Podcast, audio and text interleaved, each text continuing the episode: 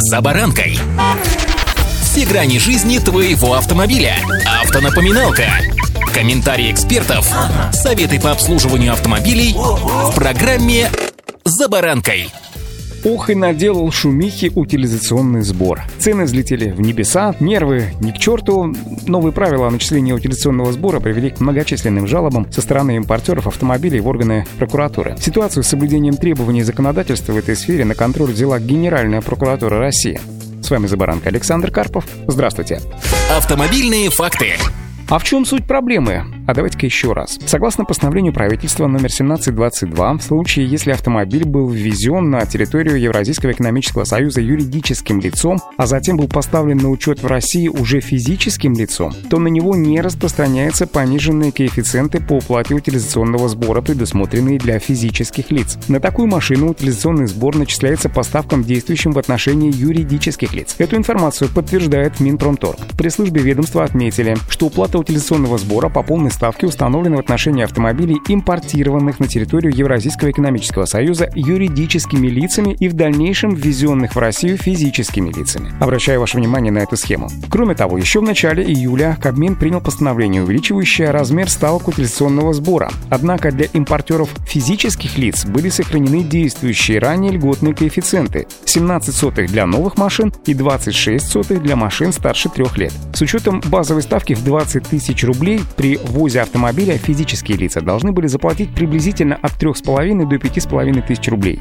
Для импортеров юридических лиц с августа этого года тарифы стали существенно выше – от 81 тысячи рублей за новый автомобиль с мотором менее 1 литра и до 1 миллиона 280 тысяч рублей за поддержанный автомобиль с двигателем более 3,5 литров. При этом теперь воспользоваться льготной ставкой утилизационного сбора физики могут только один раз в течение года. Кроме того, эта льгота будет действовать лишь в том том случае, если ввезенный гражданином автомобиль остается в его собственности не менее года. При несоблюдении хотя бы одного из этих условий ему придется уплачивать утилизационный сбор по ставкам, действующим для юридических лиц, подчеркивают в Минпромторге. Автонапоминалка.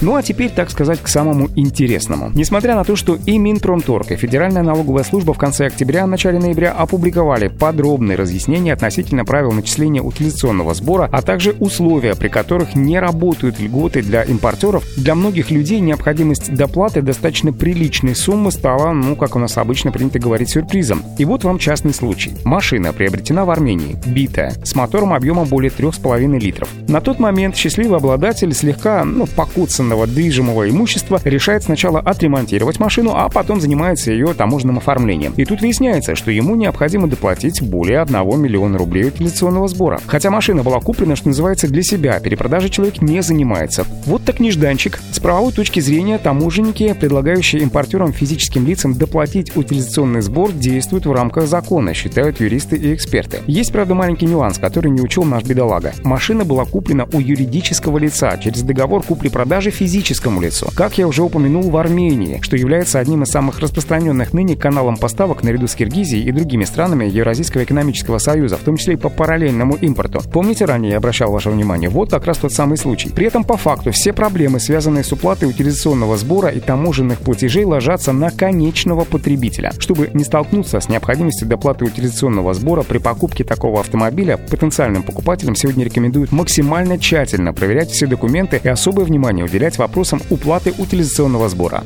Удачи! За баранкой!